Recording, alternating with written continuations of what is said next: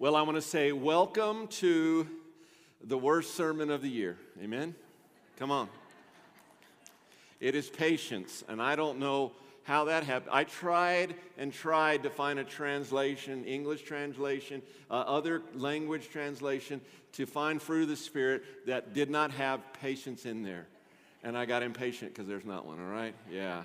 So um, I've told a few people I am uh, going to be grateful once Sunday is over today, just because we can move on. So uh, you pray for me, and, and um, it's, this is one that I have a lot of trouble with that I need the, the Holy Spirit to cultivate in my life some more. I did want to remind you, you just didn't know, I thank Dave for leading today. Troy's going to be leading back and forth. If you hadn't heard yet, uh, we want to continue to pray for our worship pastor, David Hopkins, who's got a, a nodule on his vocal fold that they are treating right now with no speaking or singing or humming, you name it. So I hope you'll be in prayer for, for him. It's shrunk almost 50%, and we're praying that God would heal him and not have surgery. But the latest round of treatment is another, not 10 days, a month of none of this. So you won't see him around on Sundays. So would you pray for him and his family? By the way, if you didn't know, David has not one, but six children. So how, how that might be um, to not be able to, boy, that would be hard, right? To not be able to interact. So um, just continue to pray for them. I'm grateful for those leading, leading in worship. So we thank you for that. Well, this is not a hard sermon because of, uh, can you find verses in the Bible? There's tons of them. What I had trouble finding is a focal passage uh, that I would like to just spend on that might give an example of patience. And actually, it gives uh, the example of God's patience. So I'm excited about that. The Lord led me to that but it, it's, it's not a, an academic issue. It's not hard to wrap your mind around. What it is hard to do is cultivate in your life and to have practice. And it's interesting how we have different circumstances in our life. Is that right? And boy, do I have some circumstances in my life right now. And they require patience. And so the Lord has been. Have you ever been slapped up upside one down the other by the Lord when you read the Word? An old guy told me years ago when you read the Bible, the Bible reads you. It's true, it's just constant. So I'm going to talk fast so we can get through this, all right? yeah. So we're going to be in Matthew 18, perhaps a peculiar passage, but I think you'll see where we're going by the time we get done with it. So let me begin with a summation about patience. A friend of mine stated it this way He said, I had my patience tested, and I am found to be negative. Think about it for a minute. Yeah, right. Someone once said patience is something you admire in the driver uh, behind you, but you scorn in the driver in front of you. Patience. Here, just, just think about uh, the application of patience, not even in a spiritual way, but just in a general way. Did you know when Thomas Edison invented the light bulb, it took him over 1,000 tries? That's patience. If it would have been me, we would still not have light bulbs today because I would not have tried it that many times. It took the Wright brothers six years to invent the airplane. Patience. A more current definition of patience is this. Some of you that have been around a few years, you'll recognize this. Patience has been defined as using dial up internet service. Merv, amen? Yeah, think about that for a minute. And Margaret Thatcher said, and, and this is, um, I resonate with this quote I am extraordinarily patient, provided I get my own way in the end. Yeah. So hopefully you laughed a little because we won't be laughing here in a moment as we think about it. Of course, we need to understand, uh, talking about that, just getting going, that godly patience is so much more than these statements, even uh, putting them all together. It's so much more than that. We're going to look at it. So I want to begin with a few scriptures. You just need to jot them down. I'm going to go real quickly before we get to our focal passage. Psalm chapter 40, verses 1 and 2 says this David writes, I waited patiently for the Lord, and he turned to me and heard my cry for help. He brought me up from the desolate pit, out of the muddy clay, and set my feet on a rock, making my steps secure. He waited patiently for the Lord. Colossians 3 12 and 13. Put on then, as God's chosen ones, holy and beloved, compassionate hearts, kindness, humility, meekness, and patience, bearing with one another and here gives a little example of patience. If one has a complaint against another, forgiving each other, as the Lord has forgiven you, so you must also forgive. Ephesians chapter 4, verses 2 and 3. Therefore, I, the prisoner of the Lord, implore you to walk in a manner worthy of the calling which you have been called, with all humility and gentleness and with patience. And here's a qualifier showing tolerance for one another in love, being diligent to preserve the unity of the Spirit in the bond of peace.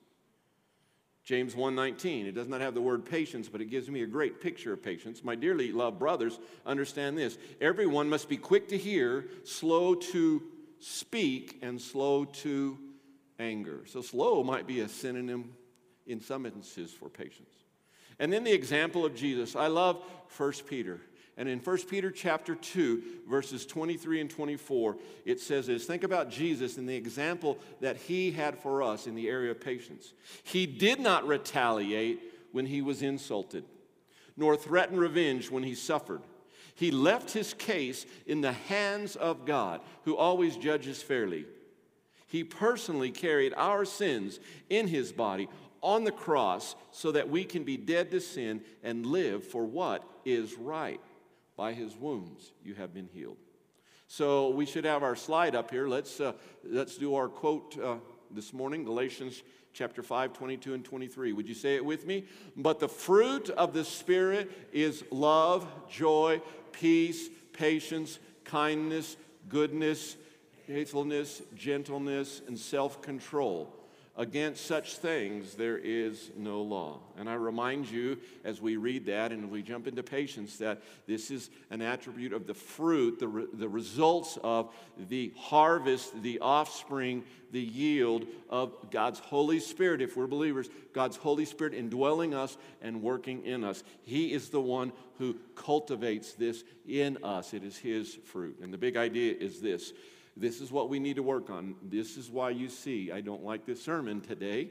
We are to exhibit a patience filled life, which is the result of the Holy Spirit working in us. Let's look at uh, Matthew chapter 18. We're going to start in verse 21.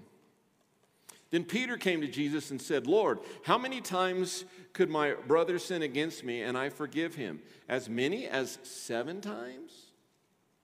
I tell you, not as many as seven, Jesus said to him, but 70 times seven. For this reason, the kingdom of heaven can be compared to a king who wanted to settle accounts with his slaves. And by the way, let me just stop here. This is a teaching opportunity that Jesus used. We call it a parable. Doesn't list certain names, but he's not referring really to a, a king or just these servants or slaves. It's a teaching moment, and you'll see God all in this. So, so Jesus is sharing this with the disciples to help with this idea. Verse 24 When he began to settle accounts, the king, one who owed 10,000 talents was brought before him. Since he had no way to pay it back, his master commanded that he, his wife, his children, and everything he had be sold to pay the debt. At this, the slave fell face down before him and said, Catch it, be patient with me and I will pay you everything. And there's an exclamation point there. It's as if he's pleading, um, begging, screaming this out. Hmm, interesting. Be patient with me, and I will pay you everything. Verse 27 Then the master of the slave had compassion, released him, catch this, and forgave him the loan. He just forgave it. But that slave went out be visual like I am. I'm picturing this right now happening. I'm seeing him going. That slave went out and found one of his fellow slaves who owed him a hundred denarii. He grabbed him, started choking him, and said, Pay what you owe. At this, his fellow slave fell down and began begging him. See if you've recognized this before. Be patient with me, and I will pay you back. But he wasn't willing. On the contrary, he went and threw him into prison until he could pay what was owed. That's how you did it back then. You got thrown into prison until you could pay what was owed. When the other slaves saw what had taken place, they were deeply distressed and went and reported to their master everything that had happened. Then, after he had summoned him, his master said to him, This is the the one who threw the other guy in jail, the one who was forgiven of his debt. The master said to him, You wicked slave, I forgave you all that debt because you begged me. Shouldn't you also have mercy on your fellow slave as I have had mercy on you. And his master got angry and handed him over to the jailers until he could pay everything that was owed. So my heavenly Father will also do to you if each of you does not forgive his brother from his heart. Let's pray. Lord, we ask you to speak to us through your words, through what's in the Bible, and that we will be open, our hearts will be open to hear and that you might change something in us today, God, to make us more and more like you. In the name of Jesus, we pray. Amen. So you might look at this passage and say, that's about forgiveness. Of course it is, it's about forgiveness. But there's also an aspect there of patience. And those of you who've been around a while, if you understand forgiveness and patience, they tend to go hand in hand together. So today we begin what I call the second triad of the fruit of the Spirit. It's not the fruits of the Spirit, it's the fruit of the Spirit. But in order to look at all of them, we have to break them down. There's nine of them. So we just finished our first uh, triad, more dealing with us and the Lord. And this second triad kind of relates more toward other people. Not totally, but a lot you're going to see as we look at patience and kindness and goodness. As we look at these things, how does that relate with other people? One of the best ways to study patience, I think, and what I've come to and what the Lord's led me to is this to see the contrast between our God of patience and sinful people's struggle in it. And your pastor is one of those sinful people who struggle in it. But instead of just this negative, oh, how bad you're doing, Lamar, how about we look at the contrast and see God's example of what it could be like. So look at verses 21 and 22 where we started. And I've said it this way this is a picture maybe of a patient practice of forgiveness. It's not just forgiveness, it's a patient practice of forgiveness. You see, there is a spirit and practice of forgiveness that includes much patience. I would say to you lots of times, true forgiveness is going to require patience. It's not going to be, okay, great, I forgive you, and go on. I may not have really forgiven them, I just said that. So, so, so we want to look at this today. And we see it starts out with, with uh, Jesus coming excuse me, Peter coming to Jesus. Now, if you go back and look at this chapter 18 in Matthew, they've just spent all this time about, well, who's the greatest, Jesus? Who's the greatest? Am I the greatest? Or oh, who's the greatest? Who's going to be right here? And all this stuff. Then there was the parable of the lost sheep, which was powerful. Jesus responds to them and talks about. Look, the greatest, the greatest, if there's 199 right here and one's gone, I'm going to look for that one weak one. And then there was the section about restoring a brother. Very interesting. And I think because of all this, Peter comes back with this, this question. I think Peter was dealing with someone, and Peter was going to forgive, and maybe he'd forgiven over and over, and he brings it to Jesus. And he asks about forgiving a brother. And I think Peter thought he was generous because uh, some scholars would tell us the Jewish rule was to forgive not once, not twice, but three times. And so Peter is saying, hey, should I do it seven? Now, numbers are interesting in the Bible, aren't they? And number seven is the, it's been called the number of completion. Or you think about it creation, God rested, seven. Go on and look, seven, seven. You see that throughout Scripture. And so uh, it fits with how Peter is, is saying this and using this. But Jesus is not thinking of it as completion. Number seven, is he? So the question is is forgiveness limited? No, according to Jesus' response. Jesus' response to Peter was in the context, did you, did you catch that? That was in, um, I've lost my place here, in verse 20 something. it's about, he talks about the kingdom of heaven.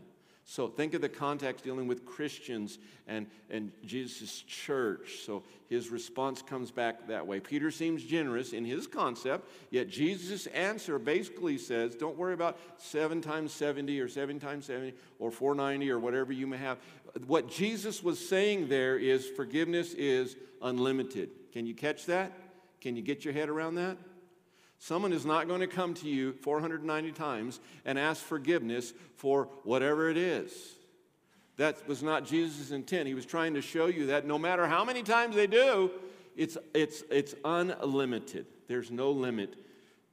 And as we think about patience, we see that there is no limit on it. So that's how this begins. And Jesus begins to tell this parable, this teaching moment about the unforgiving servant. And I think clearly we see in verses 23 through 27, we see the picture of God's patience. Not my patience, not your patience, but the God who created everything, uh, the God, the, the Trinity, the Holy Spirit. You think about all that. The one who builds and cultivates the fruit in us, including patience, is an example of his patience.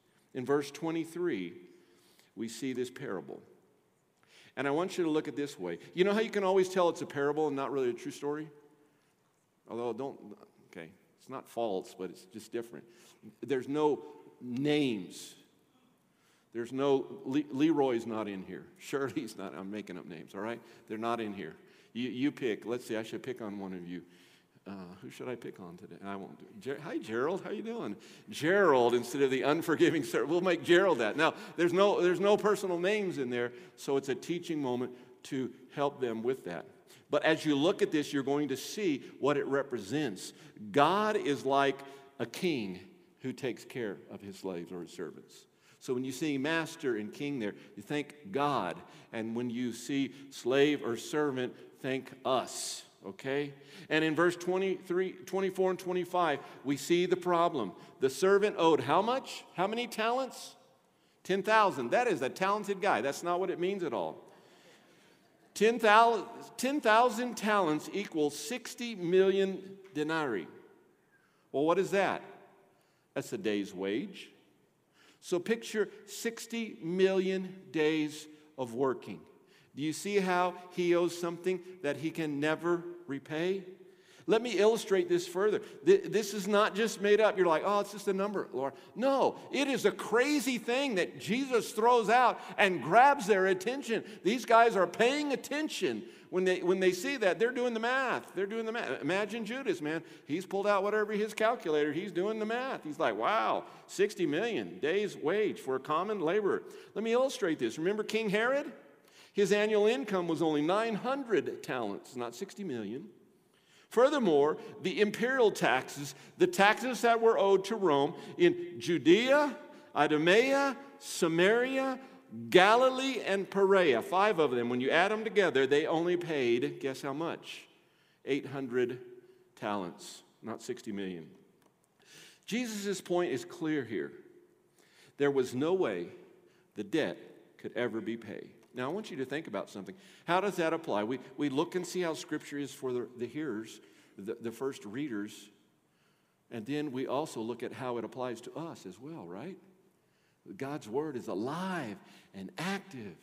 It's there for teaching, reproof, correction, there for discipline, for all those things. It's working today. If you allow it, God's word is working in your heart right now, today. And we need to think of this debt as our debt. Think about our debt to God as sinners. There's no way to make payment for it. That is what distinguishes the Christian faith from other world systems, if you will. Is that not right? We're sinners, and there is, no, there is no amount of hoops we can jump through. There's no amount of rituals that we can do. There's no amount of you fill in the blank that we can do to get to God. God comes to us and He forgives, and He is patient as we see right here. There's no way to make payment. I want you to catch that today. Perhaps you're watching online or you're sitting here and you're thinking, man, I really would like to love God more. I would really like to have this relationship with God, but I'm not sure I can do what is required. There's no doing. For by grace, God's grace, are you saved through faith God gives that to you. It's a gift from God.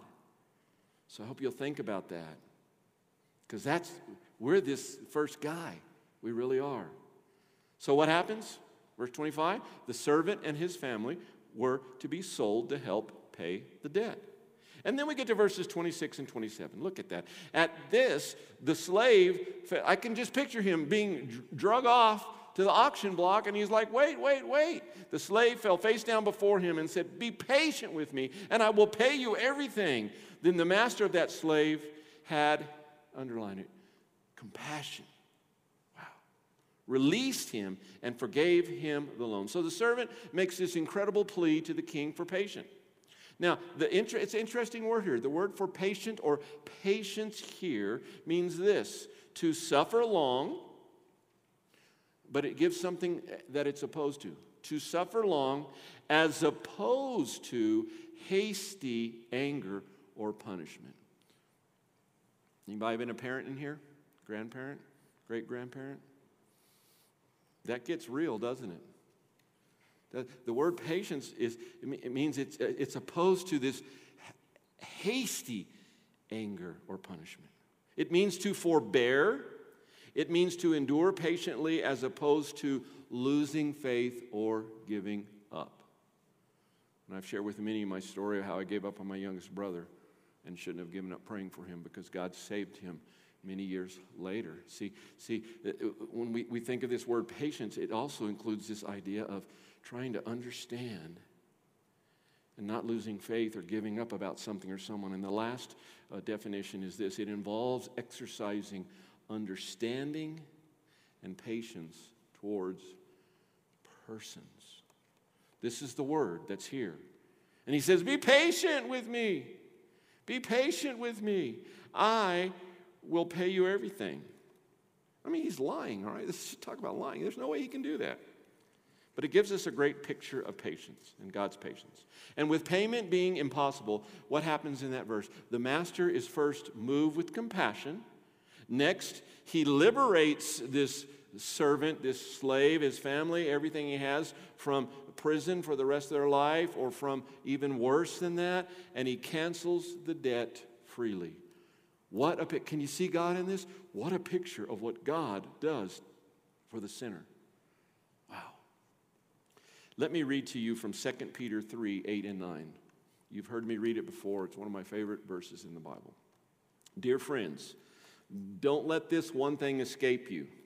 With the Lord, one day is like a thousand years, and a thousand years like one day. Now, I didn't put that in there for patience, but can you see, can you see patience in there? Because what's my day? What's mine like? Uh, uh, with, with Lamar, one day is like hopefully 30 seconds, right? Not a thousand years but God is patient. So with the Lord, one day is like a thousand years, and a thousand years like one day. And catch this the Lord does not delay his promise, as some understand delay, but he is patient. It's the exact same word. He is patient with you, not wanting any to perish, but all come to repentance. I can't quite get my mind around all that, but I know that Lord Jesus has not come back triumphantly yet because God is what? Patience wanting more to come to repentance, wanting more to trust in Him by faith and follow Him. Wow. That's the same word that's used in the servant's plea. Well, let's move on to 28 through 31. We get another scene, if you will, of this parable, this story, this teaching moment. And it's not God's patience, but now it's this sinner's, this slave, this servant's lack of patience. In verse 28, unfortunately, we see the heart of the servant. He is unforgiving. He shows no patience to another. He was owed a hundred denarii. Remember what that would be? That's a pretty good debt. That's a hundred days' wage for a common laborer. I mean, it's significant. He had a right to it. But remember what his was just forgiven of? 60 million? Wow. So he's owed this. And he is so impatient that he does something. Look at verse 28 and see if you caught that as I did. But that slave went out and found one of his fellow slaves who owed him a hundred denarii, and he grabbed him, started choking him, and said, Pay what you owe. He is so impatient, the opposite of patient. He is so impatient that he grabs the guy and he chokes him.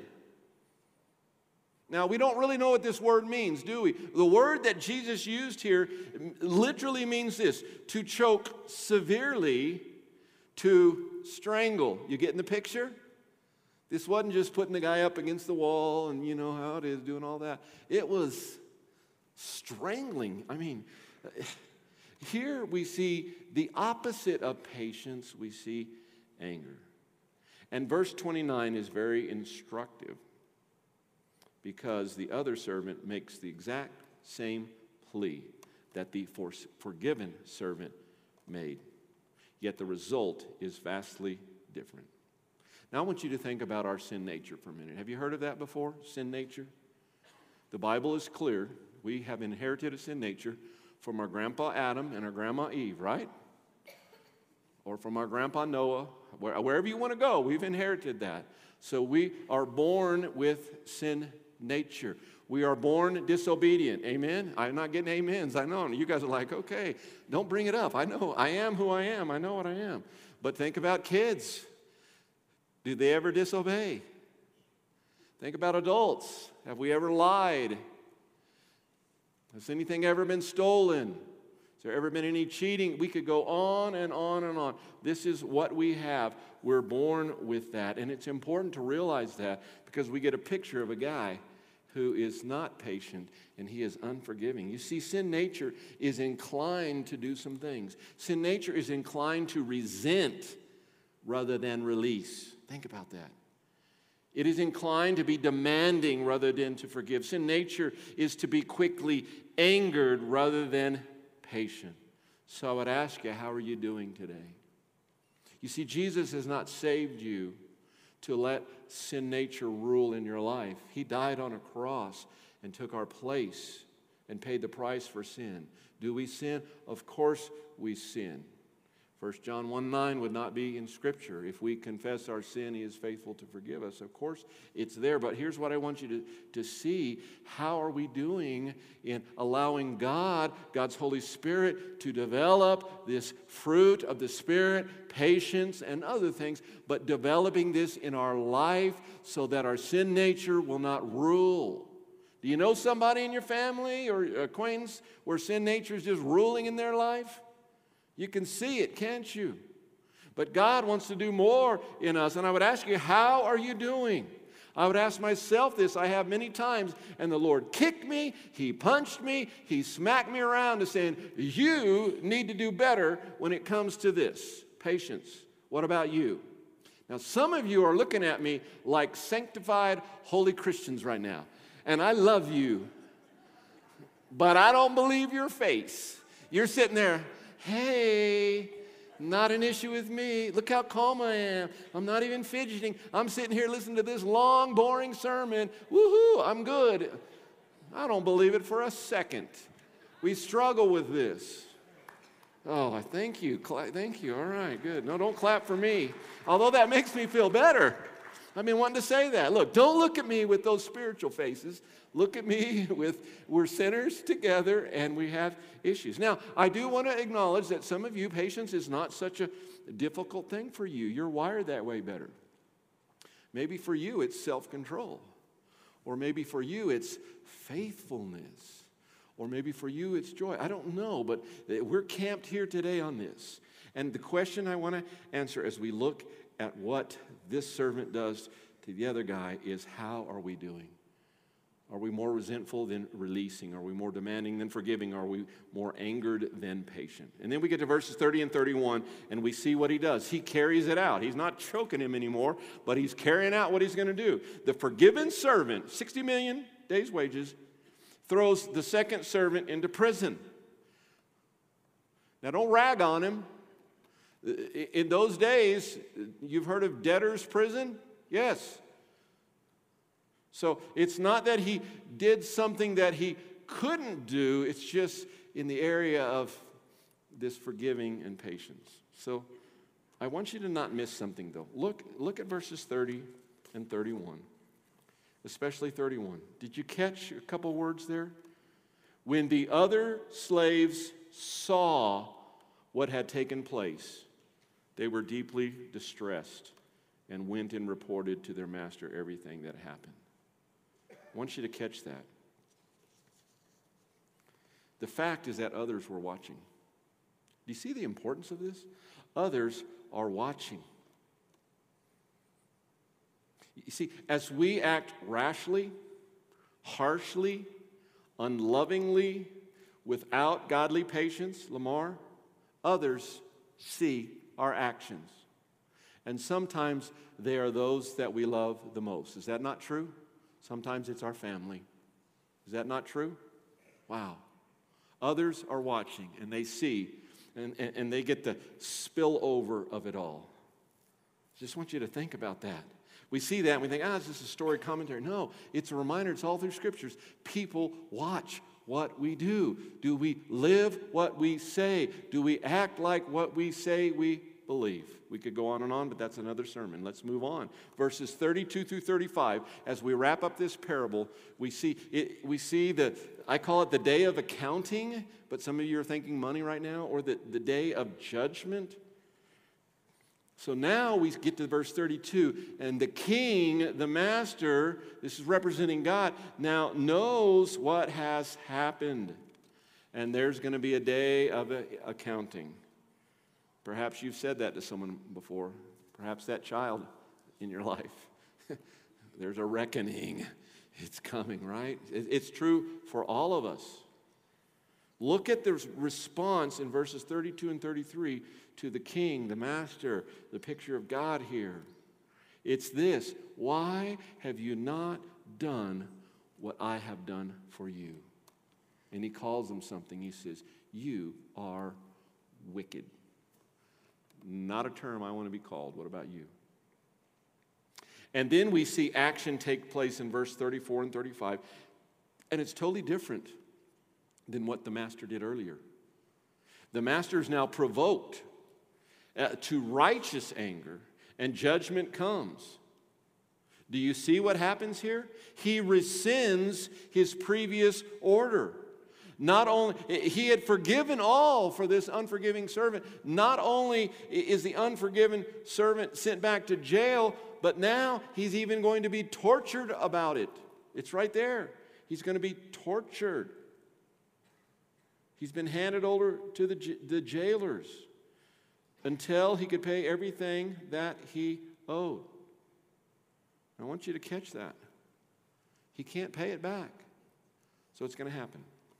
Now, uh, me personally, I don't, I, I don't read too much into this. Some people will read in eternal damnation and all that. That's for another day if you want to talk about that. There's nothing specifically that talks about that. Uh, there's a lot that talks about relational issues here. And we see what happens with this guy. It's totally changed from this forgiveness, uh, this patience, the patience to such a point that you don't repay anything to now. You not only are in prison, but you're going to be tortured, never to come out of that. And Jesus' closing remark is sobering. As we think about this relational things, we think about how patience is so vital in relationship with others. He says in verse 35, So my heavenly Father will also do to you if each of you, that's the phrase I want you to see, if each of you does not forgive his brother from his heart. Each of you shows us our individual responsibility to show love and mercy, to be patient and forgiving. Listen, I cannot rely on Lynn for my patience. I cannot rely on something else. I cannot say, hey, I pastor Hopmantown Church and we, we exhibit patience. I can't do any of that. It's individual, it's for each of us. And so read this parable, read this verse, and put your name there instead of anyone else's, and we see how sobering that can be. Now, if you remember last week, if you're here, we did 1 Thessalonians 5. I want to remind you of 1 Thessalonians 5, verse 14. It says this, and we exhort you, brothers, warn those who are irresponsible, comfort the discouraged, help the weak, and remember there was four commands, imperatives. Here's the fourth one, and be patient with everyone. Same exact word. So, what are we to do? Because that is hard to do. And I could see you coming afterwards and say, Great, I understand. How in the world can we do that? What are we to do? How can patience, the fruit of the Holy Spirit indwelling us, be cultivated? Listen to Titus chapter 2, verses 11 through 14. Titus 2. For the grace of God has appeared with salvation for all people, instructing us to, here's the first thing, deny godlessness and worldly lusts. And here's the second one, and to live in a sensible, righteous, and godly way in the present age.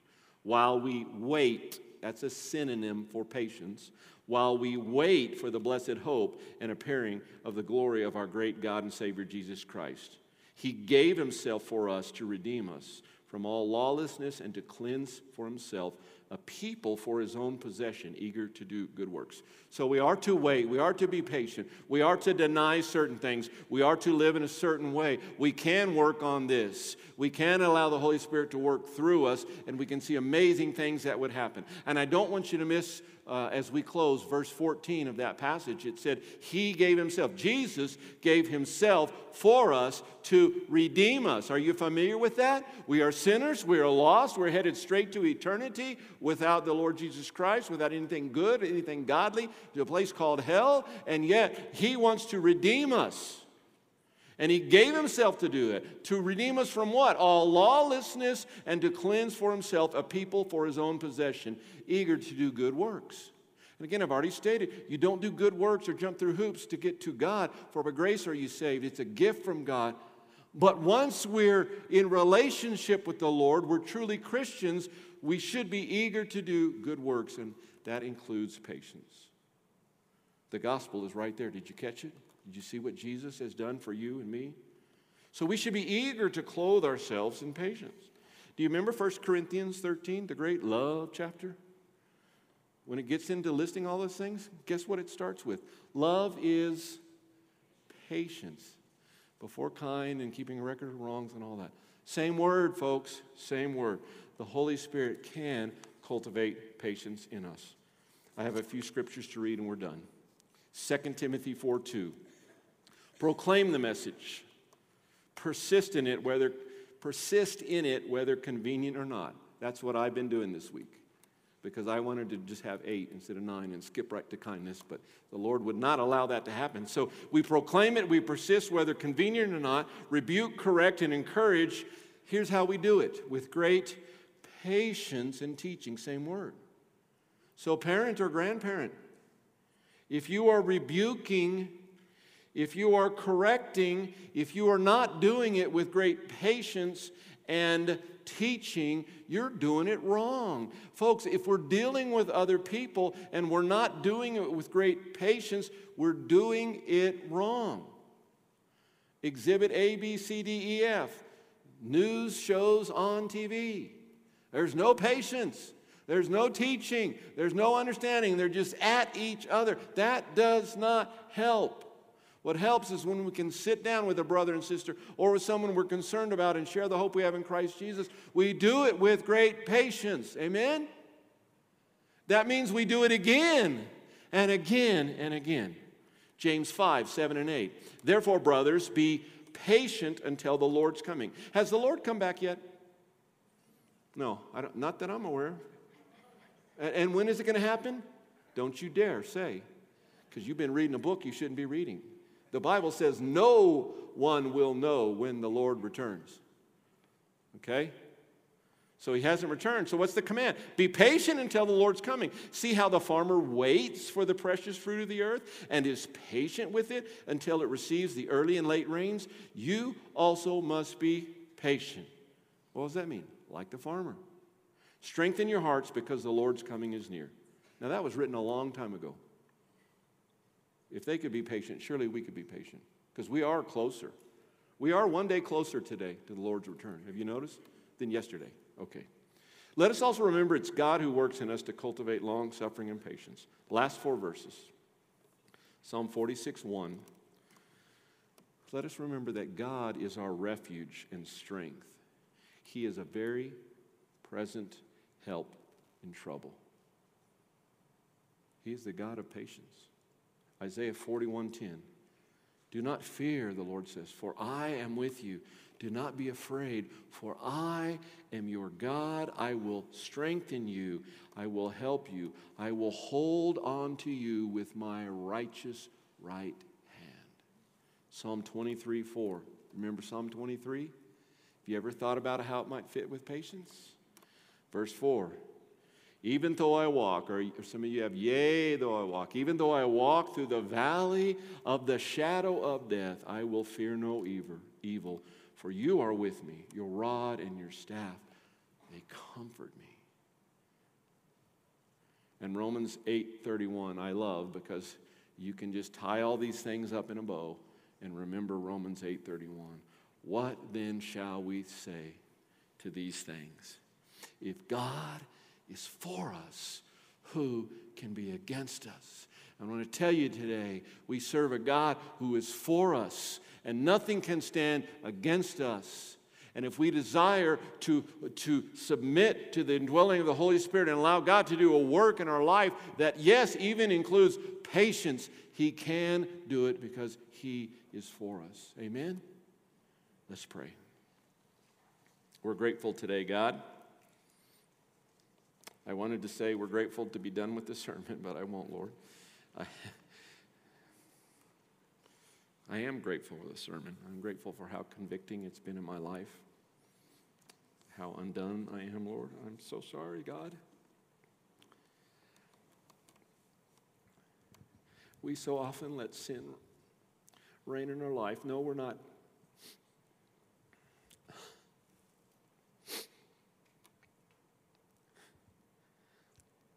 We're not mass murderers. We're not cheating on our income taxes.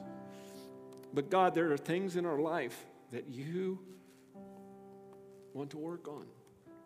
And I pray that myself and, and those in this room, those hearing online, that we would commit to let you work in our life. It's been said, God, that you're a gentleman. You're not just barging in. And so help us, Lord. Whether it's this area of patience or or, or joy or, or kindness or faithfulness, self control, whatever it is, Lord,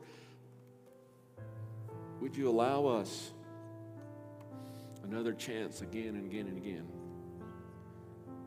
to work, to have you work in us?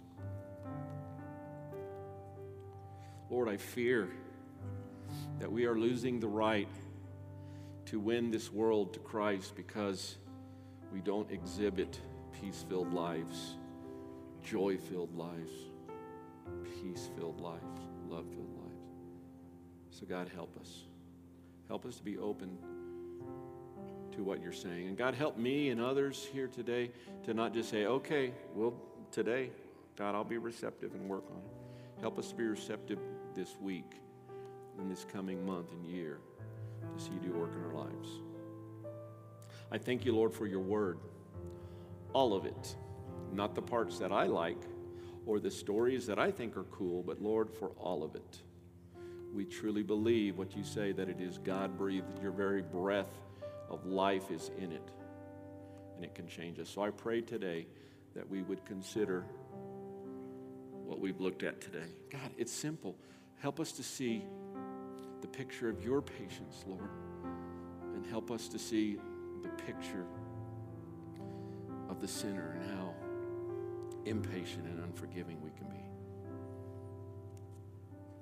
Lord, I thank you for our church where we can gather and go through life together and hold each other up and keep each other accountable.